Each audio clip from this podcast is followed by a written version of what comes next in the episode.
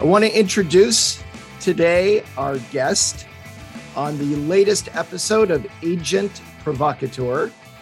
Born and raised in Cleveland, Ohio, played youth hockey and high school hockey in Cleveland. Moved on to the OHL, where he played for the Windsor Spitfires and the Erie Otters. Drafted ninth overall by the New York Islanders. Did not sign with the Islanders and re entered the draft was redrafted by the New Jersey Devils 76th overall. A 14 year pro career playing for teams New Jersey, Arizona, Columbus, Pittsburgh, New York Rangers, and Minnesota. Uh, I would be remiss in not mentioning a former Danbury Trasher and currently one of the most insightful and entertaining analysts on the NHL network. Also, and uh, maybe most importantly, a longtime client of mine. Let's give a big welcome to Mike Rupp. Yeah.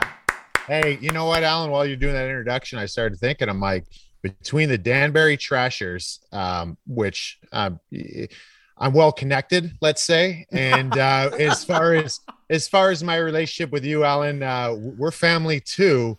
I don't think anybody should cross my paths. I'm pretty well protected. I'm pretty well protected out there with you and uh, the Danbury Trashers. Oh, there's no question about it. There's no question about it. Well, you've always terrified me, so you know there's that too. I'm glad that it goes both ways, guys.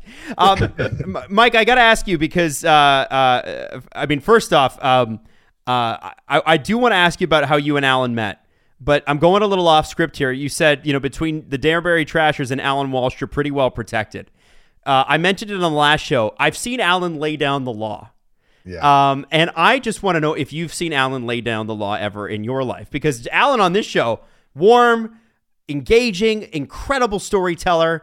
Yeah. Uh, have you ever seen Allan lay down the law, and can you talk about it?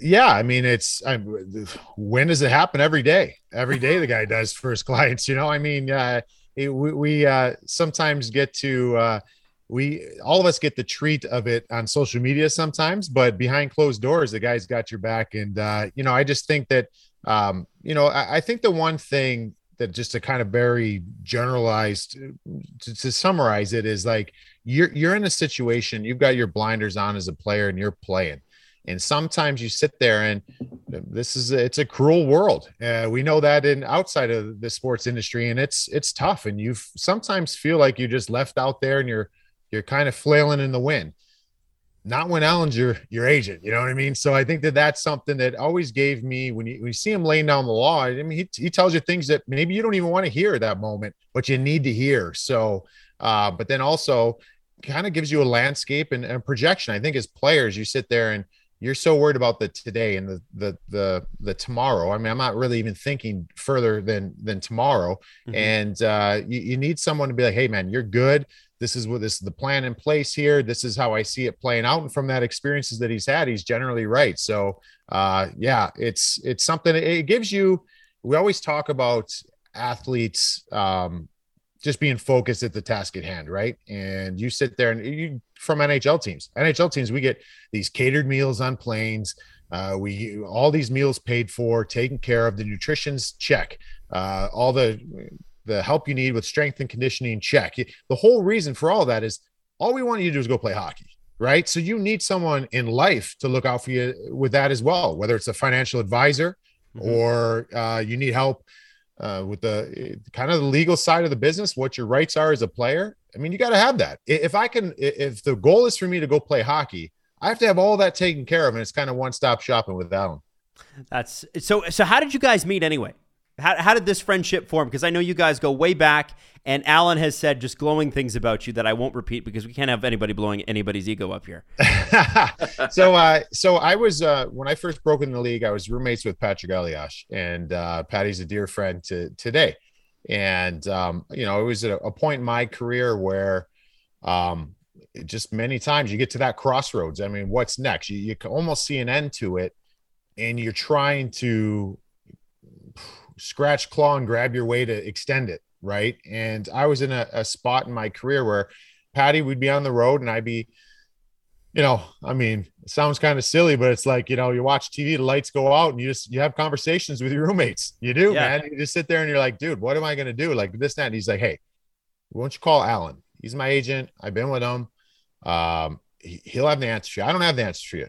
He, will have the answers for you. He'll be able to help you out. So I remember distinctively calling Allan, and I, I remember this. I remember this because I was in New Jersey and I was at a Sam's Club, and uh, so I was walking around Sam's Club, and I, I had uh, um, two kids at the time, and uh, walking around Sam's Club, and just literally these kids are in the cart they're looking at you know i'm going through they're looking at toys or maybe asking if they can have this and that we walked around in circles for about an hour and a half because i was in this this deep conversation with allan where the kids i don't even know they're running around they're probably opening up you know candy on one aisle and eating it. I don't know what's going on but i'm i'm i'm dialed in here. And i remember we were in there and it just I, I finally feel like I was getting answers to all the questions I had, and it gave me the security to be able to just go play hockey. And I remember um, it started off when, and the best thing about it with him was, is that you know I was I was a I was a role playing guy in my career, you know, fourth line guy.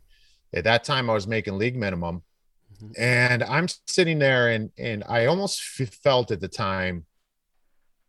I knew he had Patty. I knew he had Marty Havlat. He had a long list of high profile players making a lot of money, and I was like, this guy's. It almost felt to me when I was reaching out to him, like it's it's charity, right? Because he's buddies with Patty. And Allan hit me square in the eyes. Like I treat all my clients the same. You know what I mean? I know from that conversation and the conversations the coming days after that. I mean, uh, it was it was awesome. I mean, I would call him. Maybe I get done with a game, and I'd be. Uh, I think him being in California kind of helped some of the time wise. Uh, but I'd be calling him at three in the morning Eastern time. It's still midnight he's picking up his phone. You know what I mean? And I'm venting to him and he's given me some guidance in it and sharing stories of maybe some other players that he's represented that have gone through some of the same things. So I think that it was it was a, an eye opener for me where I was like, man, this guy's got he's he's got me covered. He doesn't care.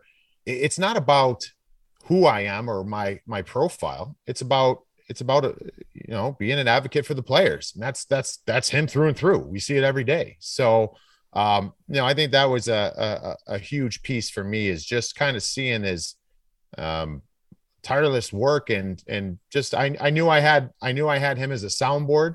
Man, I had him as a soundboard in life. You know what I mean? Like there's some mm-hmm. things that maybe you just need to bounce off with someone outside of you, you know, your your your mom and your dad or whatever the circumstance is. And and people that don't they're not in the business, uh maybe they don't know how these things affect you on the day to day. But uh you know, Allan's uh, certainly been an ear for me, and uh, you know that, that's the thing that I I think was the, the most noticeable. I was like, this guy's got me, and, and that's the other part about it, Adam. I I didn't have an agent at that time. I was I I was I represented myself with. Lou oh Lam- no! I Did represented really? myself with Lou Lamoriello. Oh, Mike. Let me Mike. Share, let, let me share with you how that went real quick. I bet it went real quick because it was real quick. It was real quick so I so I was in New Jersey and I knew uh, I was trying to get my career back on track. I had a um, uh, I had a, a heart condition when I was playing with the Wild, and I had to have an ablation done. And I, I you know, I wasn't having a bang out season or career up to that point, anyways. Um, I had to take a step back and and kind of reevaluate and, and, get just getting a chance, right? So I knew that if I went back to New Jersey, because I was already there once, and I'm sure we'll get into a little bit more, but I was coming back to New Jersey. Lou was going to give me an opportunity. So uh, he, you know, it's he basically was he did give me an opportunity, and I don't want that to fall through the cracks here. I'm very uh, indebted to Lou. Uh, he gave me an opportunity to play in this league, and it was a dream of mine since I was a little boy. So uh, I, I owe him a lot and uh, but he's also a businessman. And uh, we're sitting in there. I remember saying to him, I said, Lou, I uh, I don't care what you pay me. Allan, cover your ears. You don't want to hear this. I said, I said, Lou, you don't. It, I don't care what you pay me. All I want is more of an opportunity because I could do more in this league. Just give me. I, I want to get on the penalty kill. I want I want to get some more ice time. I know I can produce. I can be more. I, I, will worry about making money later on down the road. I just want more of a chance. He's like, well, we believe in you, and I, I he did. I believe that's why he was having me back. But I go, um, so you know, we, we we kind of were like on the same page. Yeah, no, you'll get more of an opportunity. And uh, so then he's like, well, here's what I got for you, and he gives me, you know, it was like 450, I think was league minimum at the time, and I'm like, really? Like, and I'm like, Lou, I mean, honestly, like that's it. I mean, we, we won a cup already at this point, like that. And he's like, I, you know, I just have, we have some decisions and we got to fit things in. And I'm like, okay. So I hung up the phone and I remember I was pissed. I, I, I was like knocking things off my desk. I was so mad. I felt like I was getting taken advantage of. The phone rings back and he didn't have to do this. So I'll give him credit. The phone rings back three minutes later and Lou calls back and he goes, Michael, I didn't like the way, you know, he gave me an extra 50 grand. And, and, and, and maybe it doesn't sound like much, but for me, that was a lot. That's and, huge. That's and huge. He didn't, he didn't have to do it. So although he's a businessman, he, he showed that he, you know, had something there for me, but I, I felt like I was up the creek without a paddle and, and doing that. I was like, I'm never doing that ever again. You know, I'm never, I'm never doing that again. And, but the point of it all this is, so this was, um, you know, uh, when I'm talking to Allan, I didn't have an agent at that time. I didn't have an agent. I mean, Allan was my agent, but we never signed anything. Allan worked for me, uh, like he was working for me for a year and a half, two years, maybe even Allan. I don't even remember what the exact time frame It was, was. it was two years. two years, I, I didn't pay him a dime. He never asked for a thing, never acted like he was busy uh, when, when I know he is. So I th- then I was like, this guy's got me. So that was that was the start of our relationship. Allan, And what I, do you re- I remember? about it? remember, hang on, I remember that call, Mike, that first phone call that was like 90 minutes. I had flown into Minnesota with my son. Uh, he was probably around, you know, eight, nine years Springs- old at the time. Springsteen concert or what? We were on the way to a Springsteen concert, and we were standing in the convention center on the just on the outskirts of Xcel Energy where Bruce and the band were playing. And there was a uh, counter. I picked my kid up, put him on the counter, and I was like, "Listen, I, I have a very important call." That I need to keep talking. And, he, and he's like, Yeah, dad, no problem. And he just sat there watching the crowd, amusing himself, you know, didn't act in any way impatient or and you and I talked for 90 minutes until I finally said, Hey, Mike, um, Bruce is coming out in about five ten minutes. I gotta go. Uh, wow. I love it. Wow. Well, like, I, I mean, and that's that's Allan. That's what you asked the exact question I was going to ask, right? Like, what what do you remember about Mike Rupp? What was your I mean, did did Patrick Elias give you the heads up that he was calling? What was your first impression? And when you're, you know, as an agent, um, I would imagine that there are certain agents that treat players like, well, based on your salary, that's how much time I'm going to give you. Um, what's Yeah. been your philosophy on that? Yeah, I mean, well, it- I'm, I'm I, I'm never going to disrespect another agent, and and No. you know, I think there's lots of really good agents out there, and maybe there's some that aren't so good. I think that from my perspective, I I look at the clients that I work with as part of my family, and there's a sacred trust that a player is putting into you when you start working with them. And I don't care what line they're on. I don't care if they're in the American League or the NHL. Um, when I speak to somebody and I feel a connection with them, and and Mike, our first conversation standing there in Minnesota, I felt a connection with you, and I'm like, my my just initial thought five minutes into the conversation was, I want to do everything I possibly can to help this guy, and that's what it was about. Wow. Wow. So, so you know, Mike, one of the things that Allan has um, has said about you is you've got this, and I'm, I'm I'm gonna I'm gonna read a text that Allan sent me. Okay. Uh oh. Incredibly analytical, comfortable, insightful, and amazing storyteller. Um, longtime client, and he said you've got some amazing stories. But I thought, what a compliment. And I, I wanted to know where this all started for you because you're a guy, and Allan mentioned it off the top. You did get drafted in the first round, but let's go let's go back further than that. Um, you know, when did you start playing? Uh, I know you played at Cleveland High School here, but but when did you start playing? Uh, what did the grow up, you know, happen for you? Because obviously, I guess Cleveland had an NHL team. They did have an AHL team for a long, long time as well. What was your introduction into hockey, and then how did you end up in the NHL? Yeah, so I, I grew up in, in uh, just south of Cleveland, and um, you know I started playing hockey when I was six. And the, the way it started was uh, hockey wasn't very big in, in Cleveland. It, actually, all through my elementary school and middle school, I was the only kid in the entire school that played hockey. So there wasn't any, it wasn't like there's, this was a, a popular thing. Uh, the, the neighbor two doors down played. Hmm. And I liked all sports. He was outside shooting a tennis ball, uh, tennis balls against the garage. Um, so I went over and his name was Eddie. I went over to, to you know, was two years younger than Eddie. I looked up to him. I went over and we started playing hockey in the driveway and he, he duped me in like everybody does in street hockey. I was playing goal right? Like that's how it all. that's what you do for the young kids, right? Yeah. That's how you introduce. Hey, hey, bud, you're gonna love this game. Just go in the net there, and here we go. So, uh, so I, so I started playing with him, and then um, he played, um, and uh, you know, I ended up uh, just starting get got signed up, and uh, I picked it up. Uh, you know, I kind of played.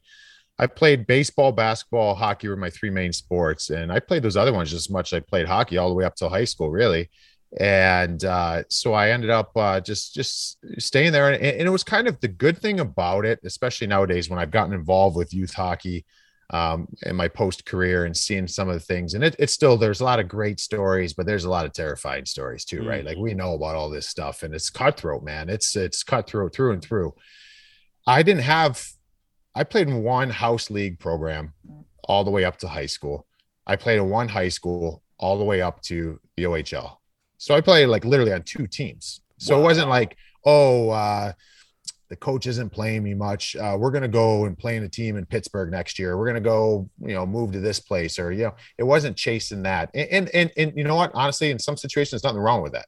But eh, we also see a lot of it happening where it's, you know, people trying to solve the, the, the equation the, the wrong way. And uh, so I think that you was had to really, earn it yeah and it was it was it was good for me because i just got to play. I didn't you know was there politics involved? Yeah there's everywhere. But i i just got to play and i was comfortable where i was at. So um yeah man i just started playing and uh you know uh got to uh, i think the big time where i really started noticing that i maybe had an actual chance here well, let me back up. I, I didn't even get to watch much hockey growing up because it wasn't really on tv too much but i was a big gretzky fan. Uh, i was a big edmonton oiler fan just because if anything came across my path whether it's in the newspaper or on the news or something it, it was wayne and it was edmonton. And uh, you know I, I, even at the time uh, eddie a couple doors down was a Lemieux fan.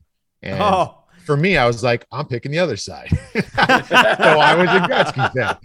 So uh, you know, and that was all kind of um, part of my interest. And then, yeah, you're right. The Adam, the, the Cleveland had the Lumberjacks. That was uh, the the IHL at the time when I was there. They played at the old Richfield Coliseum, and uh, I would go to those games often. And I remember at some at one point I was probably 14. I was skating with those guys before their camp started, and uh, um, I was like, I remember telling my mom, we'd driving in the car and I'd be like, Mom, I know how I always said I want to play the NHL. And she's like, Yeah. I'm like, I I actually would rather just play for the Lumberjacks. she's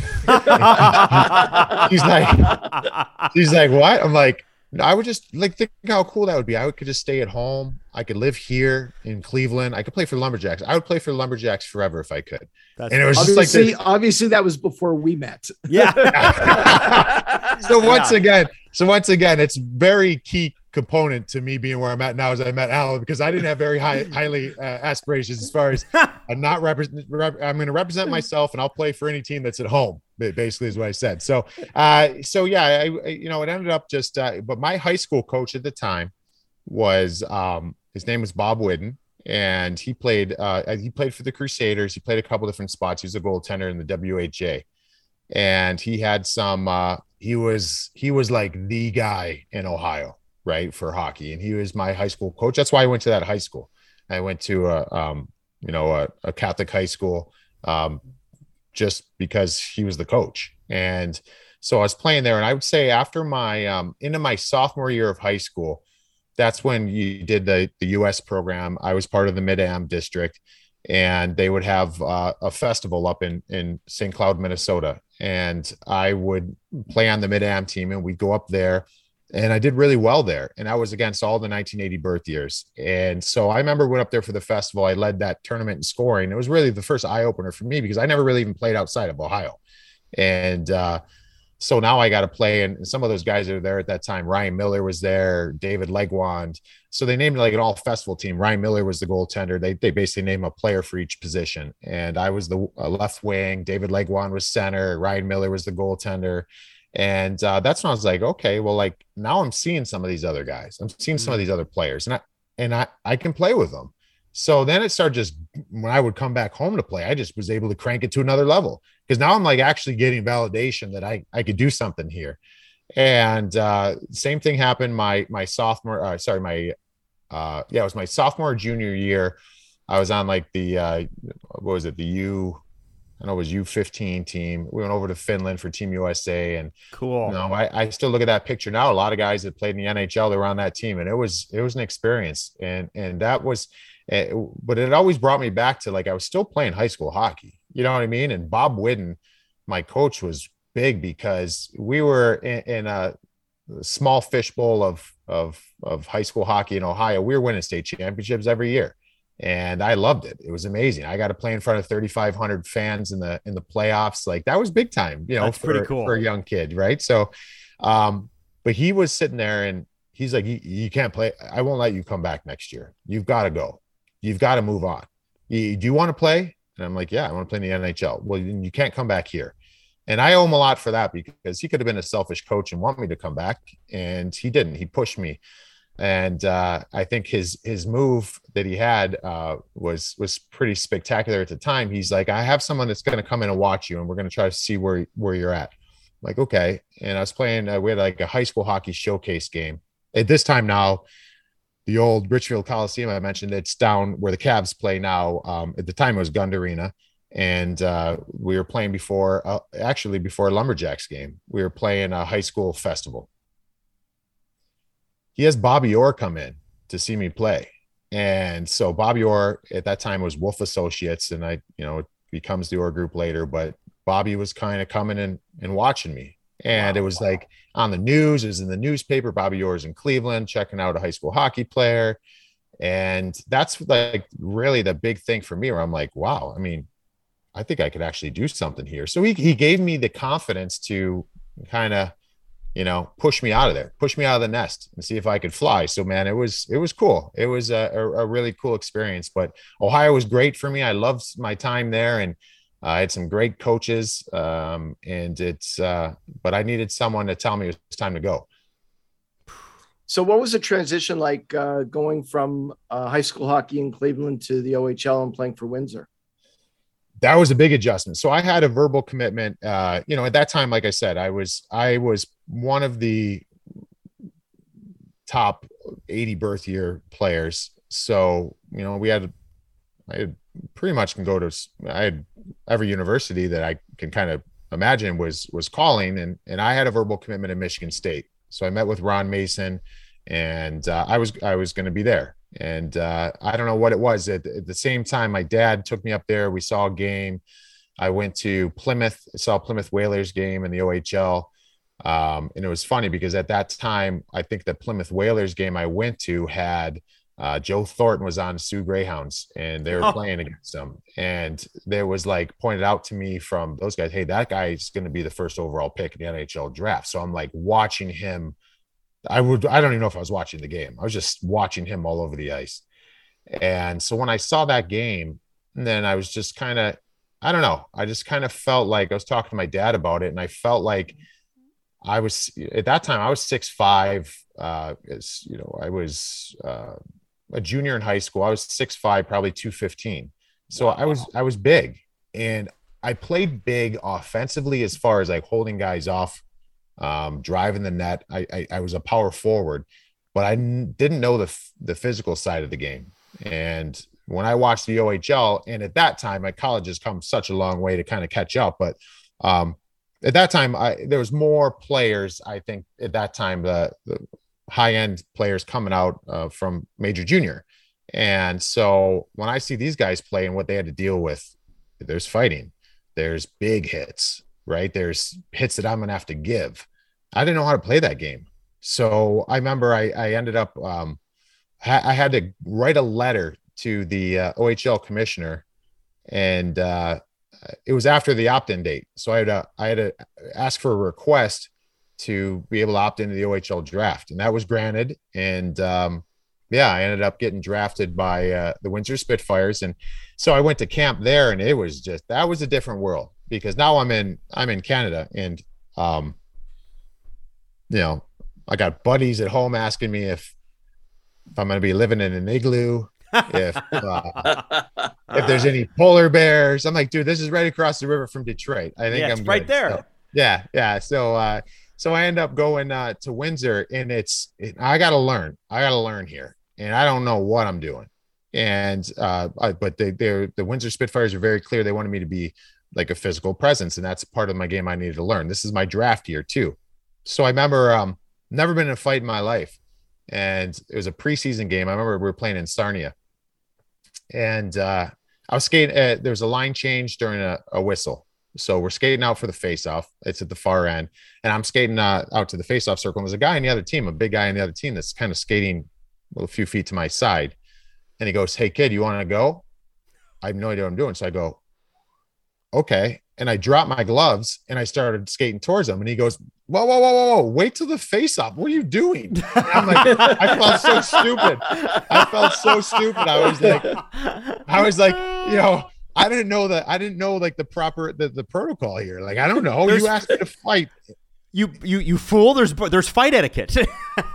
Yeah, I didn't know the etiquette. I'm sorry. I think we didn't do that in high school hockey. You know. right. So I'm coming in, and, and so I'm skating. Uh, uh, you know, and it doesn't it doesn't uh, help that I'm in I'm in training camp. I don't even have my gear yet, so I'm wearing my my St. Edward High School colors, gold helmets with Oh. it's like Green Bay Packers. I got green pants with yellow stripe. So I'm I I look like the rainbow. I have Windsor Spitfire jersey on. I'm like standing out like a sore thumb. This guy probably thought this is a, a big guy, easy target, whatever. He was an overager, so he's 20. I was uh, 17, and uh, so That's I- a boy and a man, by the way. That's Yeah. a boy and a man. So I knew sure. nothing. All I knew is I got to get this over with at some point. This guy asked me, okay, fine. I didn't want to. I'm like, okay. And so then when he's like, no, what are you doing? He's like, wait till the face off. And I'm like, oh yeah, of course. and I'm like, I kind of turn around, I go to pick my gloves up. And I remember thinking to myself, I'm like, I look like such a, I look so out of place right now. And something just went off of me. And I was just like, I, I picked up one glove and I turned around. I go, no, you want to go? We're going to go now. And I fought him like skating out to the face-off dot. And I didn't know kind of the, the, the, what that meant until I went in the locker room. It was at the end of the, uh, it was at the end of the period. So I got sent to the room. The team comes in and all of a sudden this kid from high school was kind of like an outsider because I didn't really fit in. These guys all played at, you know, um, they they played all over the Toronto area and they played against each other AAA hockey for years. I, I stood out like a sore thumb, and then all of a sudden they come in, they're like Rupper, high five me, like that guy's a tough guy in this league for years. The way to go! I go, and I was like, oh, oh, okay. So it was it, it, it like I was able to fit in. So um, you know that was that was a big thing for me is that I had to learn, I had to learn what I would how I need to be to play in the NHL. And it was it was baptism by fire. Just throw me in there, and uh, it wasn't always it wasn't very easy. I'll tell you that. Right. Now, you got drafted ninth overall uh, by the Islanders, and they did not sign you to a contract, and you went back into the draft two years later, where you got drafted by New Jersey. And then you end up in the American League with Albany. Talk about that experience. Uh yeah, so that that was uh, obviously draft day was huge. Um doesn't didn't seem real. Uh I remember um you know, it was in Buffalo in 98 and I knew I was I was projected to go probably late first round and um so I, it was cool because of logistically it, my friends from high school came up to the draft. My family was all there and it was just it was neat. It was cool. It was like if nothing even comes about this, this is this is enough. You know what I mean?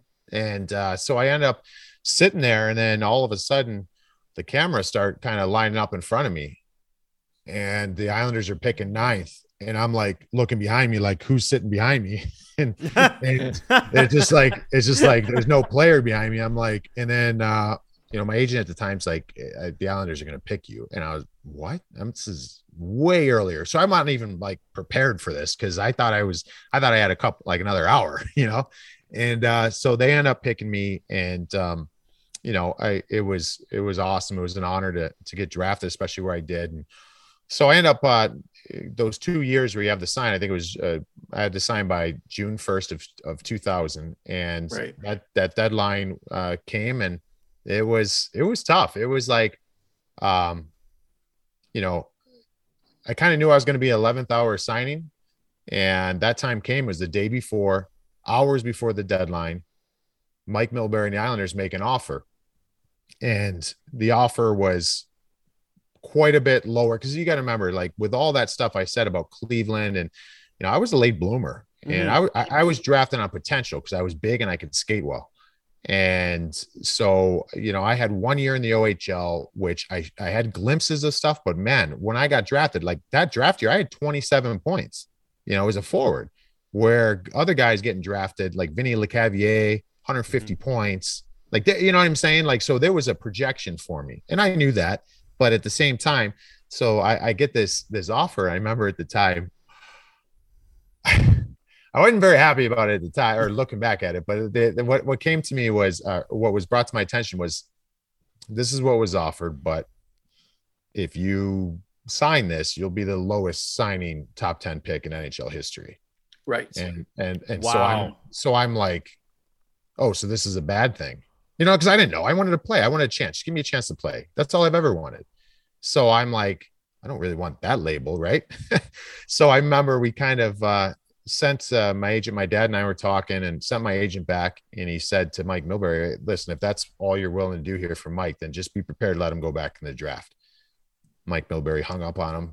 And uh, then they called back and it's literally like 10 o'clock um, in the evening or at nighttime. And, and the You have to be deadline's signed by midnight. midnight. The deadline's midnight. So I'm like, oh, what the hell's going on now? So I'm like, Dad, what what happened? Oh, I don't know. Maybe this is this is how negotiation goes. Dad, Dad, you don't know anything about negotiations. What are you talking about? I'm like, Dad, oh yeah, from all the people you represented, and, and uh, so uh, it ended up uh, he we ended up calling back, and Mike wouldn't take our calls. So literally, I watched the clock change, and I'm like, what what now? I wake up the next morning. I remember it was such a weird feeling. So I'm like, did I just blow everything? You know what I mean? Like, what does this Oh, mean? yeah. I'm going back. I knew I was going back in the draft, which was like three weeks later. But I knew I wasn't going to get drafted in the first round again. You know, I knew I was going to go later. I was two years older than all the guys getting drafted in that draft in, in 2000. So um, I got ended up getting drafted by the Devils in the third round. And the uh, everybody that I talked to was like, this is the right spot for you because they're going to take their time with you. You're a late bloomer. You're going to learn all these things. Um, so yeah, I, I got drafted by them. I went to, I spent first two full seasons in Albany. And then I kind of got to a, a point here where it was just kind of like, I don't know. There's things that I needed to learn too as a young player.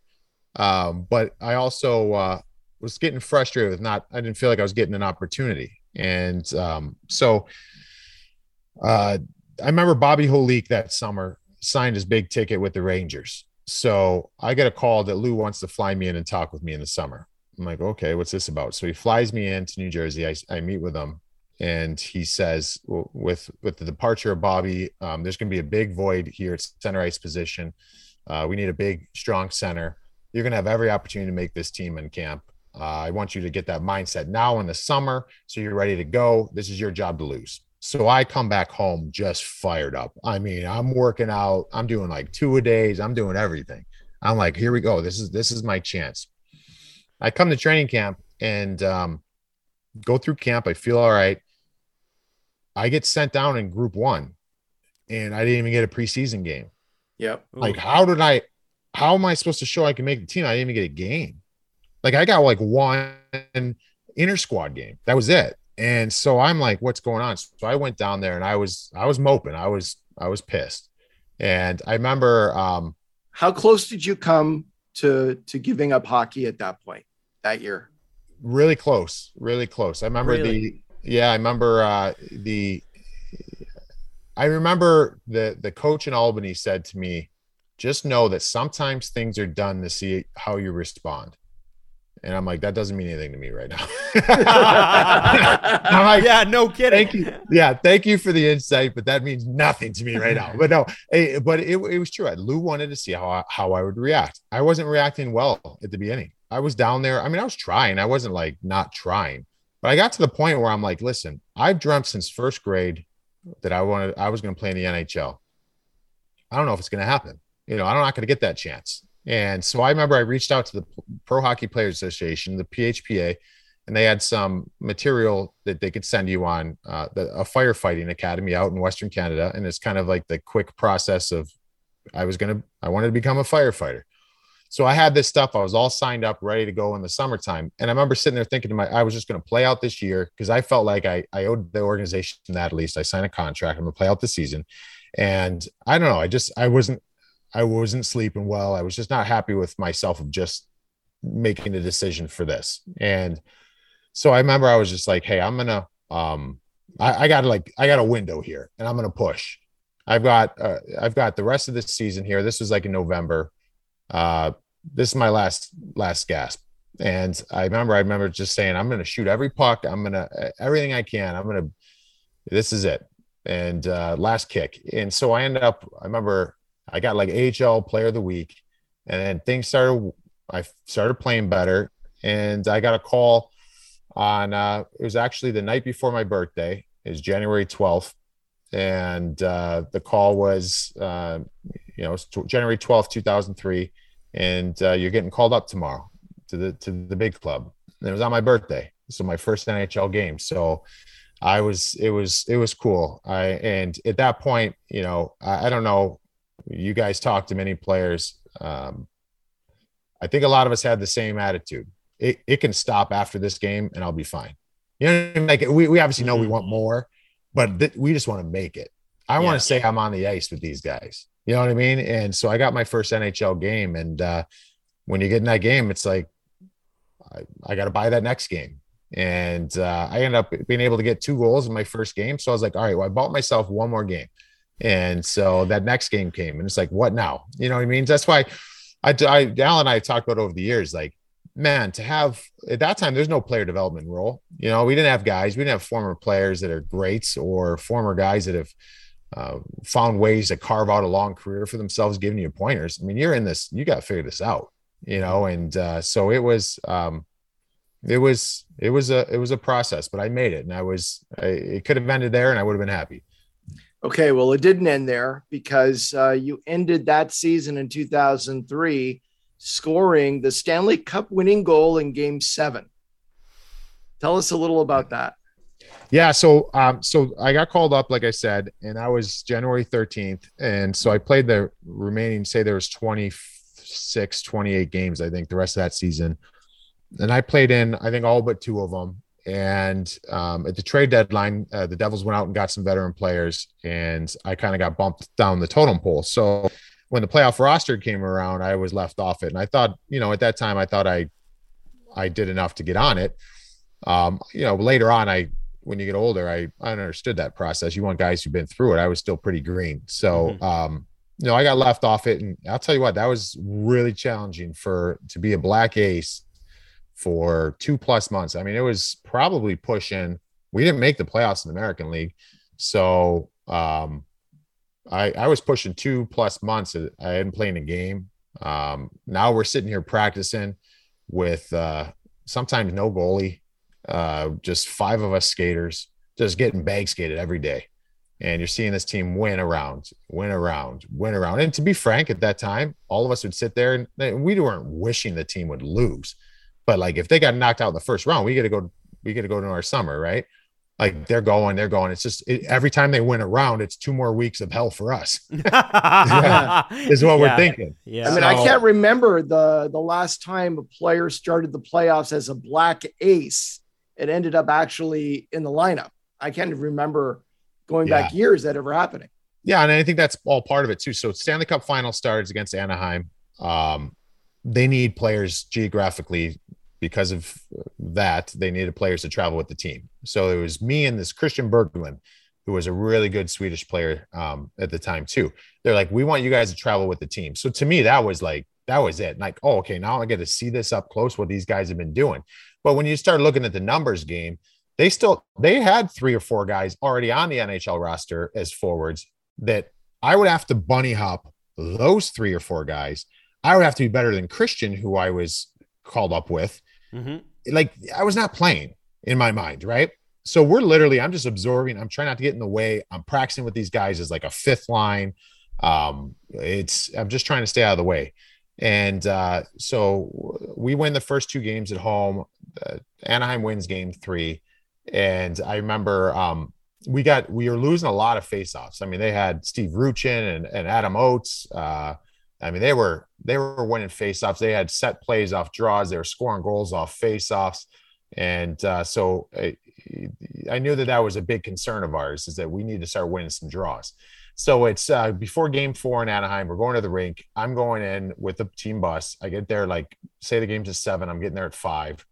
Um, I walk in. I, I literally had this conversation conversation with Christian because we were walking in together, and we're like, "Hey, after the workout, like, let's go. We're gonna go get nachos again up top. Like, those were great last game. Like, that, that's like our. That's what we're talking about. Like, we're like, we have we have no incl- inclination of anything. I've had I, I had no idea that I was in a, on the radar to play. I still thought I had to bunny hop five players. So um, I'm changing into my uh, my you know workout gear and waiting for the team to go out for the game to start. And I'm going to start my workout. Um, so, but I'm changing like at five o'clock and just kind of sitting in the back room.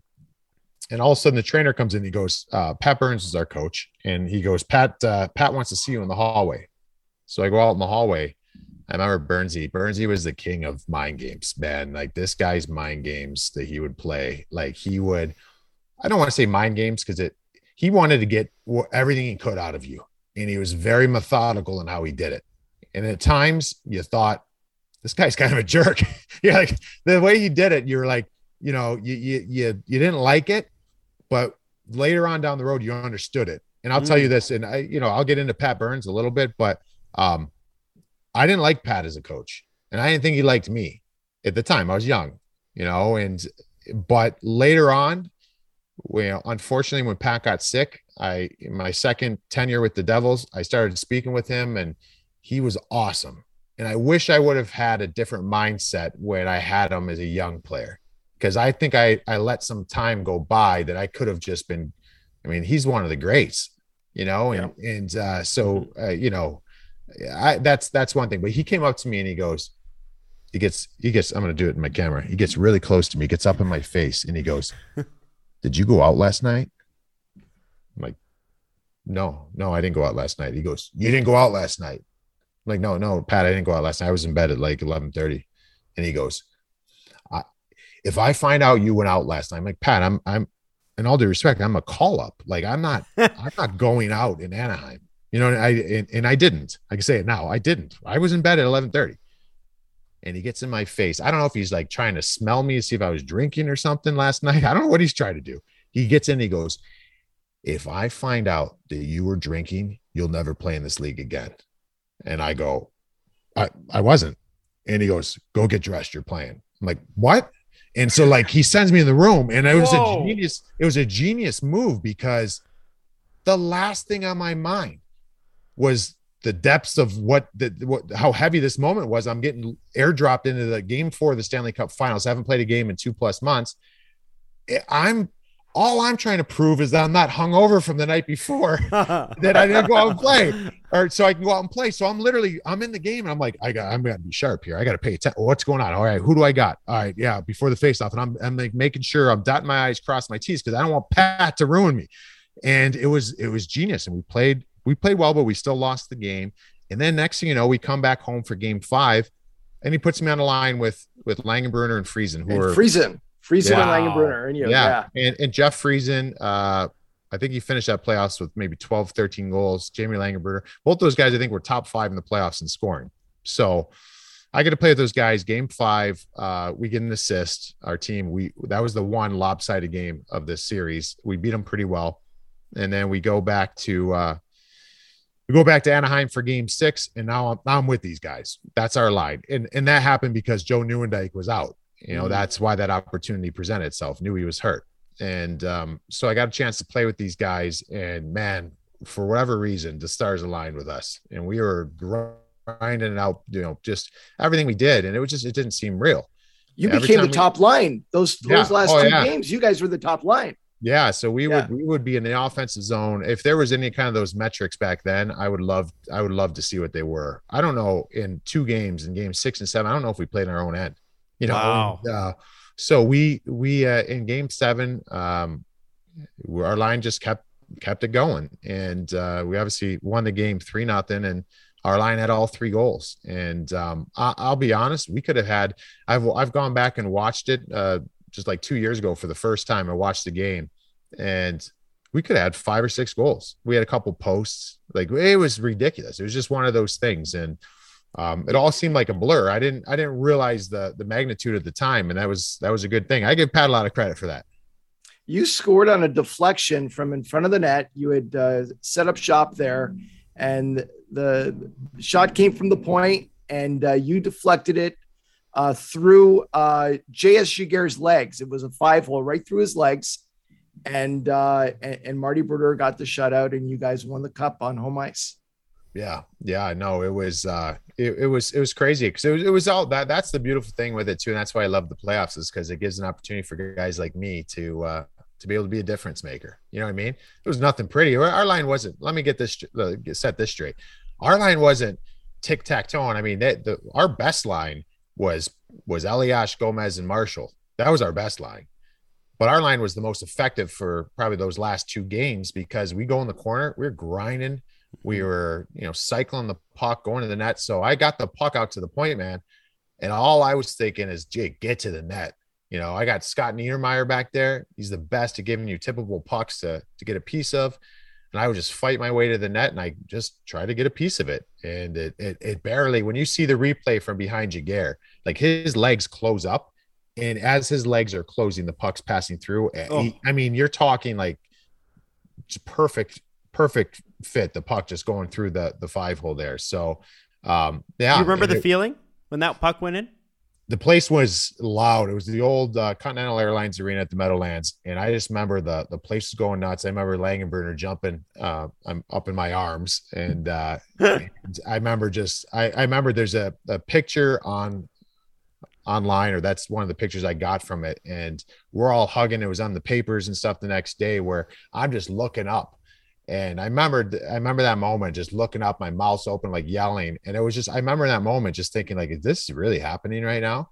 And uh, but it, you know, we, even when we're up three nothing, though, I remember there was a couple minutes left in the game. You remember the De- Devils teams like trap it up, like if you a three nothing lead would be like seven nothing for another team. You know, like, mm-hmm. like there's no way you're coming back. We got Marty, you know, and uh, first of all, Marty should have won the Conn Smythe that year. Like I'm gonna listen. No, J.S. Giguère was unbelievable. I don't ever want to take anything away. He that was well deserved. But Marty had three shutouts in the Stanley Cup Finals. Three shutouts in the Stanley Cup Finals. So uh, he gave us an opportunity all the time. But anyways, it, when you have that kind of lead, you, that should be a tap in for the Devils. Sure. And I remember sitting there thinking in the closing minutes the last three or four minutes of the game, I'm clock watching, clock watching. It was a long, it was an eternity. There's like 40 seconds left in the places. Everyone's on their feet. They're starting to get going. And I'm like, no, don't do that. Is there's still time? You know what I mean? Like we're on the bench, like, there's still time. There's three goal lead with 40 seconds left. But uh, man, what an experience! And uh, yeah, it was it was something I don't think I could fully enjoy till I was I was uh, done playing. But thinking back, man, it gives me goosebumps. Well, bringing you down to earth, why don't you tell us about your training camp the year after in 2004 when you won the cup and a little bit of your interaction with Pat Burns? Yeah, so Burnsy was, um, like I said, uh, Scott Gomez says it today. I saw Gomer at uh, Marty Brodeur's golf outing um, a couple months ago, and we were everybody sitting around telling stories. And Scotty said the best thing. What do you say? Uh, the best thing about us playing together, Rupper, was um, that year was when you were there, you were Pat's whipping boy and I wasn't. so, so like the first half of the year, I guess he was all over Gomer. And, uh, you know, I'm. there was times where I was in game three of my NHL career. Didn't turn the puck over, didn't do anything. We're we getting shelled against Carolina. We come in the locker room and Pat's ticked, I could tell. So I'm thinking to myself, well, he's not coming at me. You know, like he's mad. I'm just gonna like put my head down and just listen. Right at me, Rupper I'll send you on the first bus back to. I'm like, well, I played like four minutes in that period, or like two minutes in that period. Like what? I had no influence in what was going on at all. And I remember knew he was uh, was sat next to me, my stallmate, and he goes, "Hey, man, he's only saying that he because he can't keep saying it to us." So he's saying it to you now. I'm like, okay. Like, and uh, those guys are the veterans are really good for that. But anyways, so Burnsy had this thing. I don't know if he thought that summer after the cup, if I was being cocky or if I thought that I was now going to be this, you know, high end player in the league. I, I, really wasn't thinking that way. I worked really hard that summer. I th- this just gave me my foot in the door. I still felt like I had to make a team. You know, I at that point I've only played 30 NHL games. Like I still, no matter what happened, I had the mindset like I still need to like earn a spot here. Um, so coming to training camp, me, Langenbrunner, and Friesen are on a line again together, and preseason games are starting. I remember at that time, I, we played somewhere between eight, eight and ten preseason games. There's something which is a lot. That's a, a lot. And usually, what happens when you get the first game, usually you think you know the second game you don't go because you you have different you have different teams, right? You're going to send one team here to that game, one team here to that game. I played every single game. I played if there's eight games, I played eight. If there are nine, I played nine. Oh. And uh, so I'm like, I don't know what he's trying to, to do here. And I remember at one point he pulls me aside. We're playing against the Bruins, and uh, before the game starts, he was the king of pulling me aside and scaring the hell out of me before the game starts. so he brings me out uh, by the glass by the rink, and he goes, "How do you think you're playing in camp so far?" And at that time, I was oh. leading. I was leading the team in in points, um, in train and in preseason, which I know it's preseason, but but it was also due because I was playing every damn game that had something to do with it because other guys were played half the games I did. But nonetheless, we were getting points. Our line was was productive. I go, I no, I'm like, I, I think we picked off where we left picked up where we left off last year, and you know, we're getting some points and whatever. And he goes, he just stops me and he goes, I hate how you're playing it just it makes me want to puke. And I'm like, what? And he goes, I I don't I don't care if you ever score a goal again. I don't care if you ever score a goal again. And I'm so confused. I'm like, what do you what do you mean? And he goes, We've got Patty, we got Gomer, we got these guys to score. I don't need you to score. If that other team doesn't want to rip your head off every single game, I got no use for you. And he goes, You've done none of that. I don't care if you have 20 points right now. You've done none of that. You're useless for me. So change it or you're not going to be here. And I was like, oh my God, what's wow. wrong with this guy? You know, like, and uh, so, you know, that was part of the process. And, and at that time, I'm like, literally, like, what the hell is this guy talking about? Like, I'm getting, I, I had like two points last game. And that was just young, immature me. I needed to, I wish I would have handled it differently because when later on when pat wasn't my coach and he was scouting for the devils he would talk to me about that. I was getting it. I was getting that stuff. I was 20 at that time i was like 26 you know 25 26 27 i'm a little more mature. I understand these things. And if it wasn't for messages like that i'm telling you what my i would have been done i would have been done in you know probably six years short. I, it bought me six more years in the league because i understood i got to be different I got to be different. You know, What's I didn't have a player development guy to tell me that. Yeah. What's your thing, right? What do you bring that's different? Yeah. What, what do I do that's different? Yeah. I'm six five. I'm 230. That's different. But are you going to use it? You know what I mean? Like, because there's little guys that use it and they're really effective in that. Yeah. And are you going to use it and how are you going to use it? Yeah. So I started realizing to myself, like, all right, this is where it gets a little interesting now. That's when I started, like, I, it wasn't all about fighting but I had to have a presence on the ice.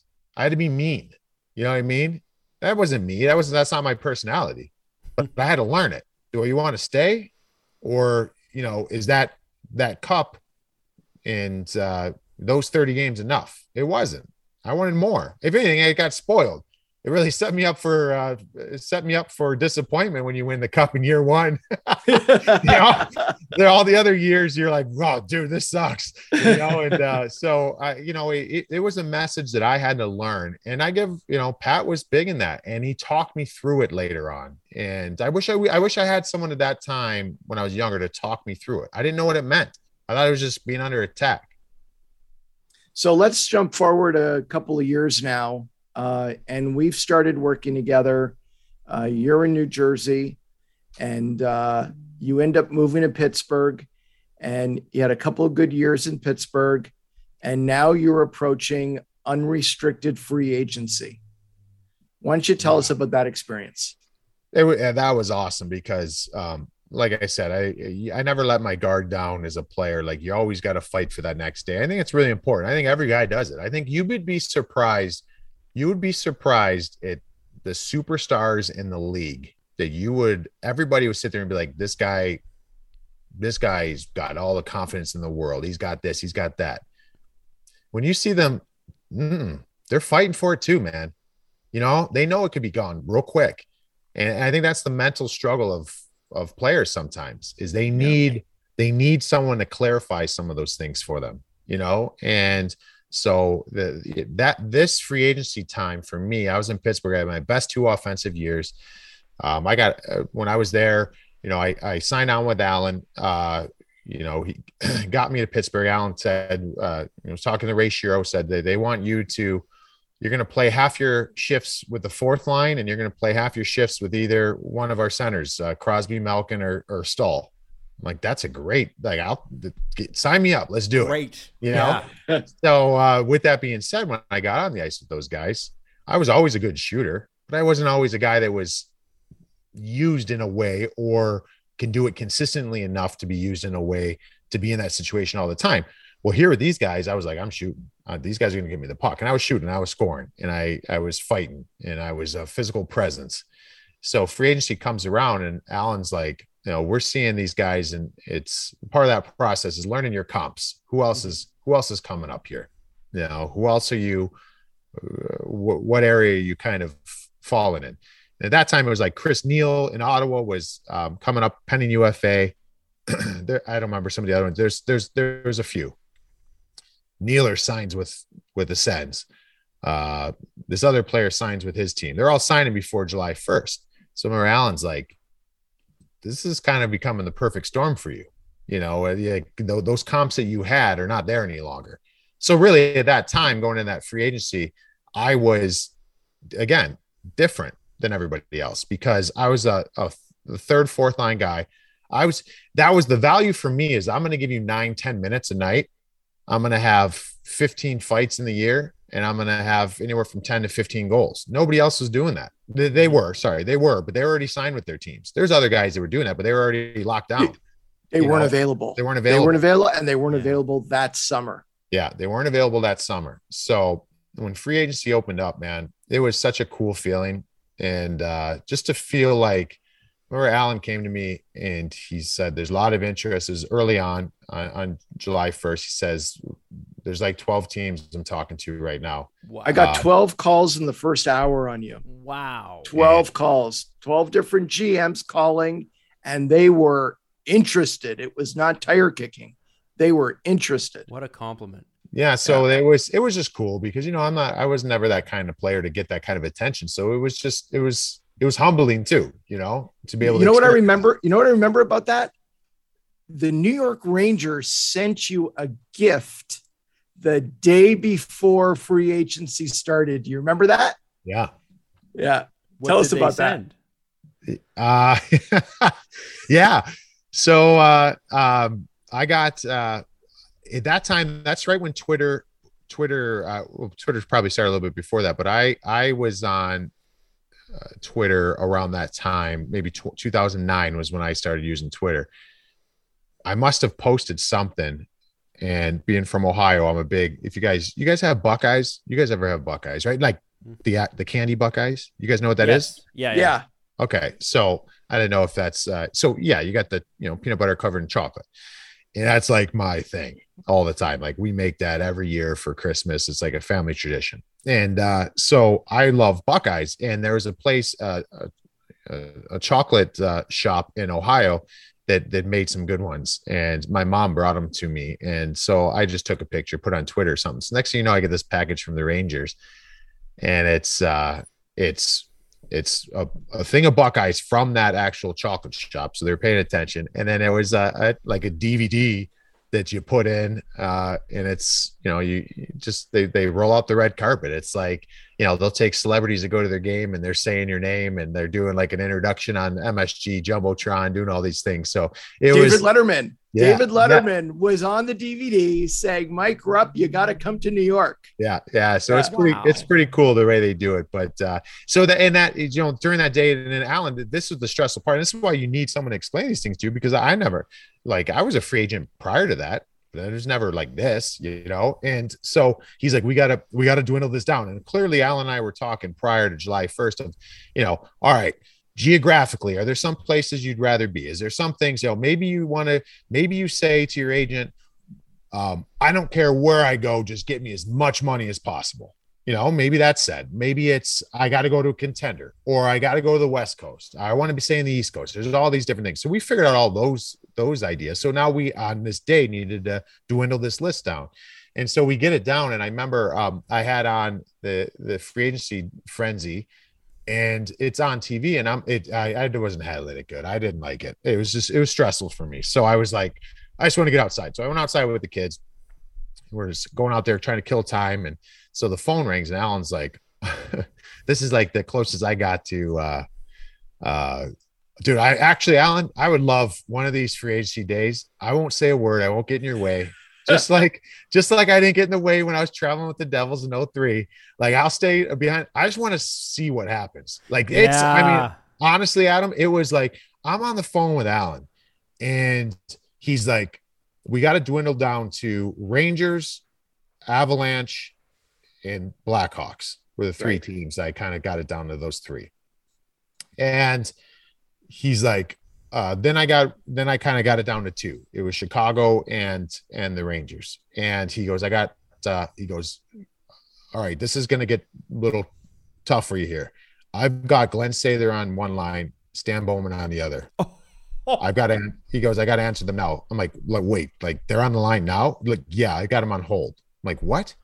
And and through all this process, I really wanted to go back to Pittsburgh, but that the, those negotiations weren't weren't, you know, coming to fruition. So in that moment, I'm like, I'm like, can we can we reach out to Ray? Can we reach out to Ray Shero in Pittsburgh again? All of a sudden, I hear Allan. I'm just picturing this. Yeah, I don't know how it is in real life. I'm picturing like like a telethon where there's like call like people on phones and like sitting in different tiers. I'm Allan's like, Yeah. get Ray Shero on the line, get Ray Shero on the line. And so he's got these two guys, and it's like just this panic. And I'm like, holy shit, what's happening right now?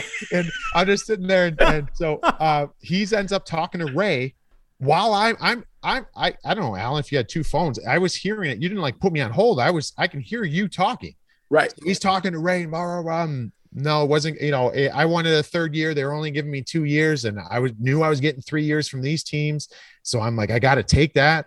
And uh, so then it's like, you know, we got to tell them. And I'm like, all right, let's go with the Rangers. And it was, it was, dude, it was. I I don't know how. Can you imagine little old me like uh back when I was representing myself with Lou the first time going through that? First of all, first of all, it never would have happened. I never would have. Then twelve teams wouldn't be able to locate my number probably. But uh, no, it was it was a crazy experience. wow. Yeah, and and then and then I'll never forget. The next day, I get a a, a photo sent to me from Mike, and it was that chocolate that the uh, Rangers had sent to him, and he had carved my initials into one of the chocolates and took a picture of it and sent it to me. uh, that I, I I suppose that's right on the line of tampering, by the way, but I, I guess it's not technically. Uh, Right. Teams teams send out stuff the day before. Okay. Uh, you know, I don't think anybody's going to get uh, technical about tampering. They're not making offers, but Right. uh, typically the day before, uh, players that are in big big demand get a nice package from a team with a. In the old days, it was DVDs. Uh, some teams used to send a DVD player where it just you opened the box and it said press play and the screen popped up and the video played that was you know usually tailor made for the specific player that was receiving it Wow. Wow. Mike, uh, that must have been so you hated the experience and Allan's told me before that that it's a really really stressful experience. Uh, but signing in New York must have been pretty darn cool. It was. It was awesome. It was. It was really cool. Uh, it was. It was just different. You know. It was. It was hard for me though because I won a cup in New Jersey. Now I'm going on. I'm. I'm. I'm on the dark side now. You know. And uh, you're crossing was, the river to yeah, the other side. Yeah. Yeah. And I loved it. I love playing for the Rangers. I love playing for all the teams I play for. It's an honor to put any jersey on. But uh, when I was in New York, I really know what I really struggled with. I remember having this conversation with Torts because um, he was the coach with the Rangers. I called. I called. Uh, do you want me to do? Do you want me to have a censored version of Torts' conversation, or can I speak freely? You speak freely. cool. Provocateur uh, is in the title. there we go. So I I called Torts, and uh, so I signed, and and I'm familiar with New Jersey because I've lived there, right? And I looked into living in the city, and I thought it'd be really cool to live in the city. I might not ever get this opportunity again. And I had uh, three kids two dogs, two cats, like all like it was like a big family, you know. so it's like I can't really living in the city. It started. I learned real quick. Yeah, no, you're gonna have to hire a dog walker. You're have to drive, have a driver taking your kids to school. You're like you're gonna be playing for free. I'm like, oh yeah, I'm not living in New York City. So I end up, uh, I end up living in uh, northern Jersey, and uh, so, but I felt like I don't know. I had this thing that I I felt like I had to prove to the new team that I'm not with those guys anymore. You know what I mean? And I had friends still. Patty Elias was on the Devils still. Zach Parise was on the Devils. I, I knew a lot of their team and they're friends. And uh, so I called Torts up and I go, Hey, Torts, um, yeah, so I've been looking at the living, I'm talking, whatever, and I could tell he just does like I'm totally wasting his time like with this. I know this. And I'm like, so here's the thing though. I'm like, I just want to make sure you're cool because like most of the team lives in Manhattan and I, am gonna go in Jersey. I don't want you to think that I'm going hanging out with these guys, going to dinner with these guys. Like I'm a Ranger now. Like I'm gonna I'm gonna prove that to you and whatever. And I'm talking. He goes, Rupper, hold on, hold on, hold on.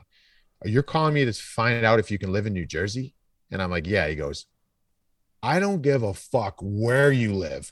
You come here and you play for me like we got you for. That's all I fucking care about. And I'm like, all right, that's, that's all. I guess that's all that needs to be said. And so he was just like really to the point. But then from that day forward, that year against the Devils, man, I was fighting every time. I just always felt like I had to show these guys on my team, like I'm with you guys now. You know what I mean? I, I even called.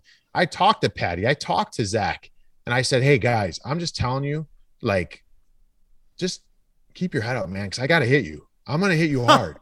like I told Zach, I call, I, I remember calling Zach like three days before the first time we played Parise, and I say, I go, Zach, listen, man, everything I did there for you guys, that way I played, that's going to continue here in New York. I said, I'm just telling you, I'll never do anything cheap. You know me, I'm not a cheap player. But if your head's down, I'm going to try to bury you.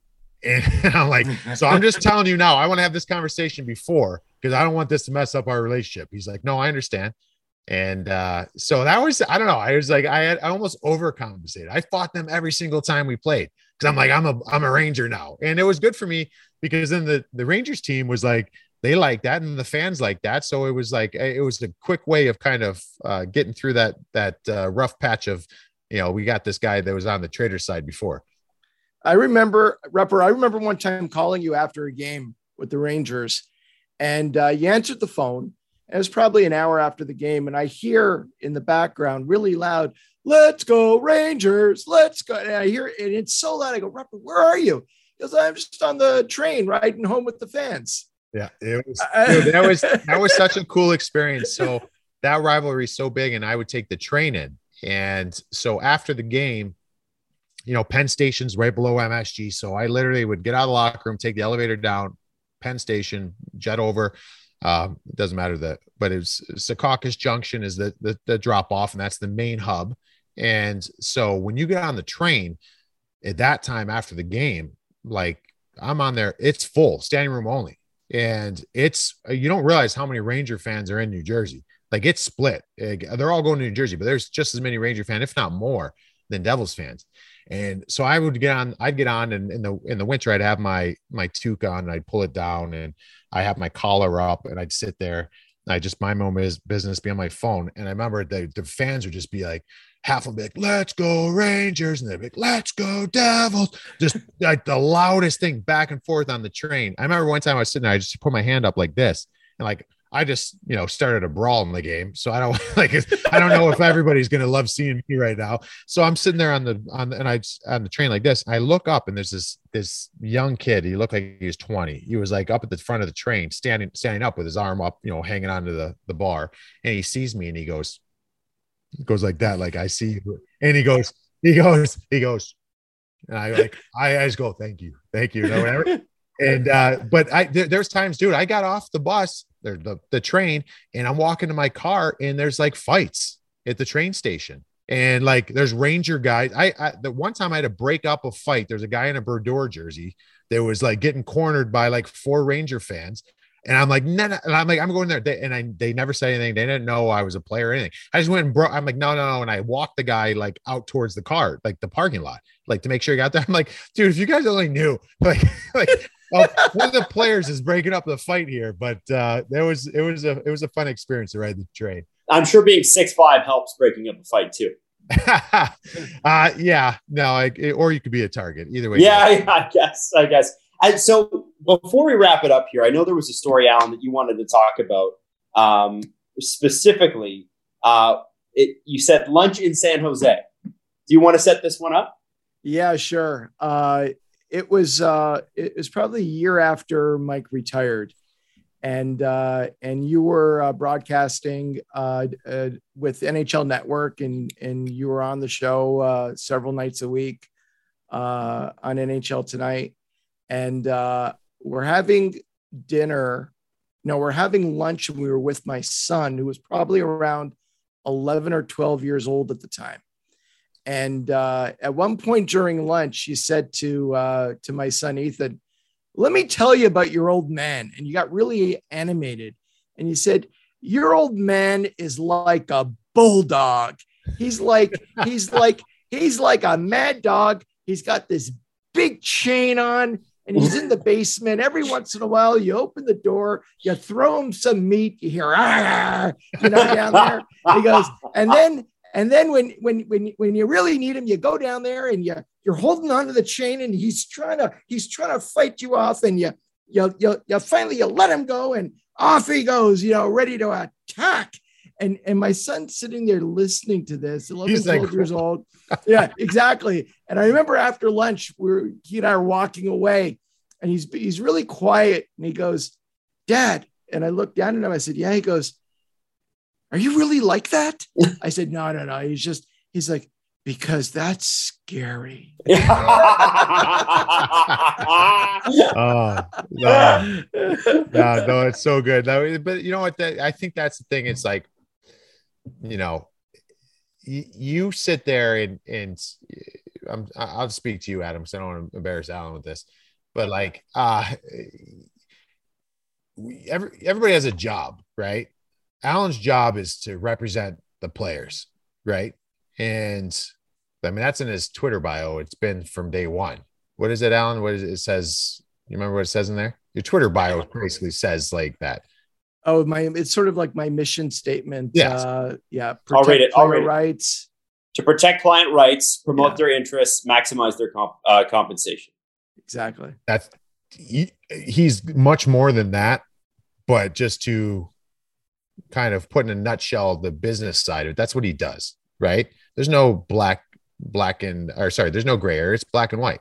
Like that's what he does. So I've always referred to. I've had players, I've had teammates that have reached out to me, and they need help with something. And I say, well, okay, do you want to you want to speak to Allan? And I said, here, here's the thing, like this guy, this guy will, for lack of a better way of saying, he will rip someone's face off for you. That's what I say to I say to guys. Some guys are like, oh, I don't know if I want that. No, like, no, no, but what do you, you know what I'm saying? Like, you need someone to fight for you.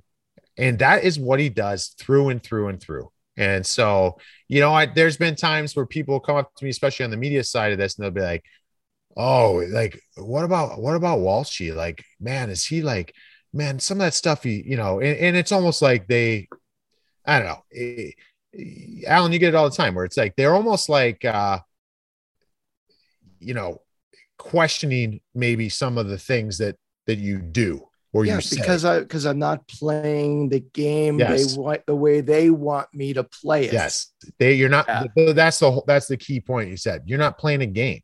You- You're in your own game. It's to fight for your players' rights as players, maximize their compensation, and you know what I mean. Like that's your job.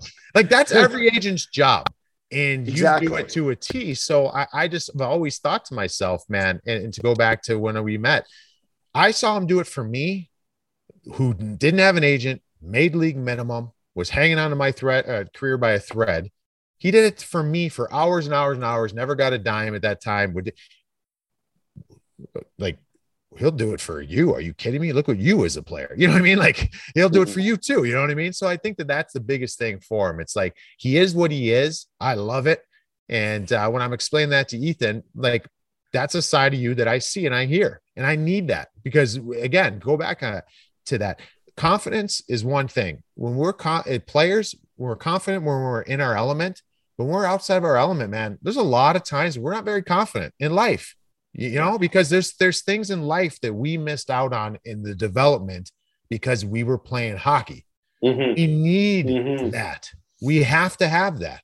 And I think so many times you see players that find themselves going down the wrong path, find themselves in trouble because they don't have that. They don't know how to navigate that.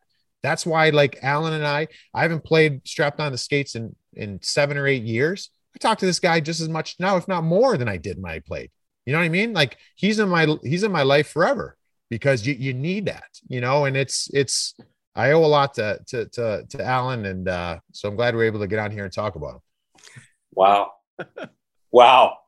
Quite the compliment, Allan, and deserved. Um, well, listen, uh, Mike, you have been generous with your time and your stories, and you are all the things Allan built you to be, which is, uh, I, you know, every time uh, um, I get a text message about our next guest, because Allan, Allan's, Allan's driving the boat here. Um, every time I get a text message, well, he's this and he's this and he's this, I go, okay, well, we'll, s-" and and it's always better than what you could even expect. So, Mike, it's been a pleasure getting to know you. We hope this isn't the last time you'll be on the show uh, because there's plenty of reasons for you to come want. back. I, I think we could just do an all Lou Lamoriello show uh, with various people that have had to deal with Lou Lamoriello because he is, without question, the most fascinating person in the sport to me. Um, if But- you guys get if you uh if you get Patty on here at some point, I want to come on and share the story of when I got traded when Patty was my roommate.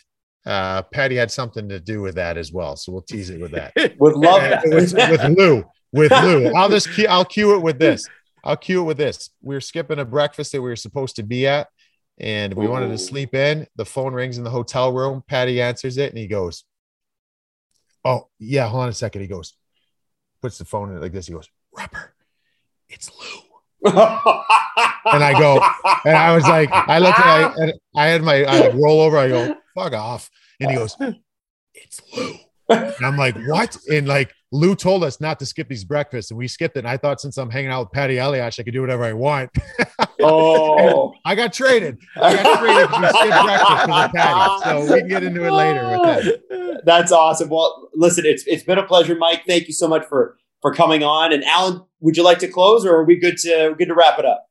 I just like to say, Rupper, your uh, your very kind words uh, mean so much to me. It's been such a privilege uh, to have you in my life as a, as a player to represent you, uh, but even more importantly than that, as a as a lifelong friend Yep. and someone who I I truly love and care about.